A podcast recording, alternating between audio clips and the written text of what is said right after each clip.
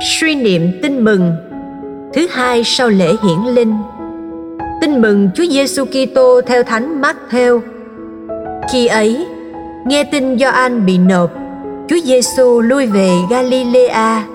Người rời bỏ Nazareth đến ở miền duyên hải thành Capharnaum, giáp ranh đất Zabulon và Nephtali để ứng nghiệm lời đã phán bởi miệng tiên tri Isaiah rằng hỡi đất Zabulon và đất Nephtali, đường dọc theo biển, bên kia sông Jordan, Galilea của ngoại bang.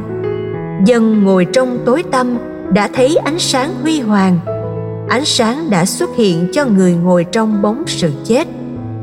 Từ bấy giờ, Chúa Giêsu bắt đầu rao giảng và nói: Hãy hối cải vì nước trời đã gần đến.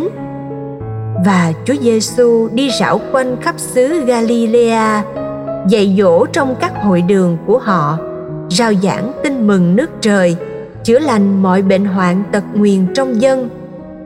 Tiếng tâm người đồn ra khắp xứ Syria, người ta đã đem đến cho người đủ thứ bệnh nhân những người mắc phải tật nguyền đau đớn quỷ ám kinh phong bất toại người đã chữa họ lành dân chúng đông đảo theo người họ đến từ xứ galilea, miền thập tỉnh, jerusalem, judea và vùng bên kia sông jordan suy niệm, sứ điệp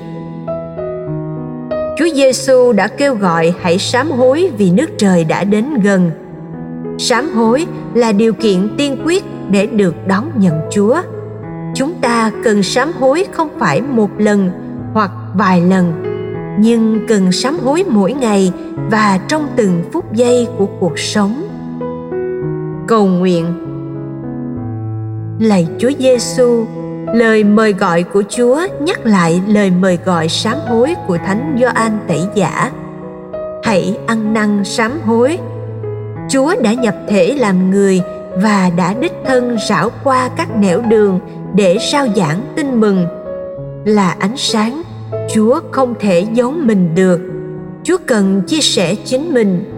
Chúa đã đến không như một ánh lửa leo lét, nhưng như ánh sáng huy hoàng để soi lối cho những ai đang ngồi trong bóng tối tử thần biết tìm về ơn cứu độ lạy chúa để nhận ra ánh sáng đó con cần có lòng khao khát ước mong.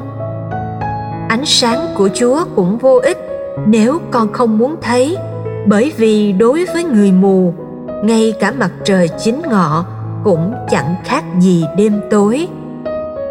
Ánh sáng chỉ thuận lợi cho con nếu con muốn và có thể sử dụng.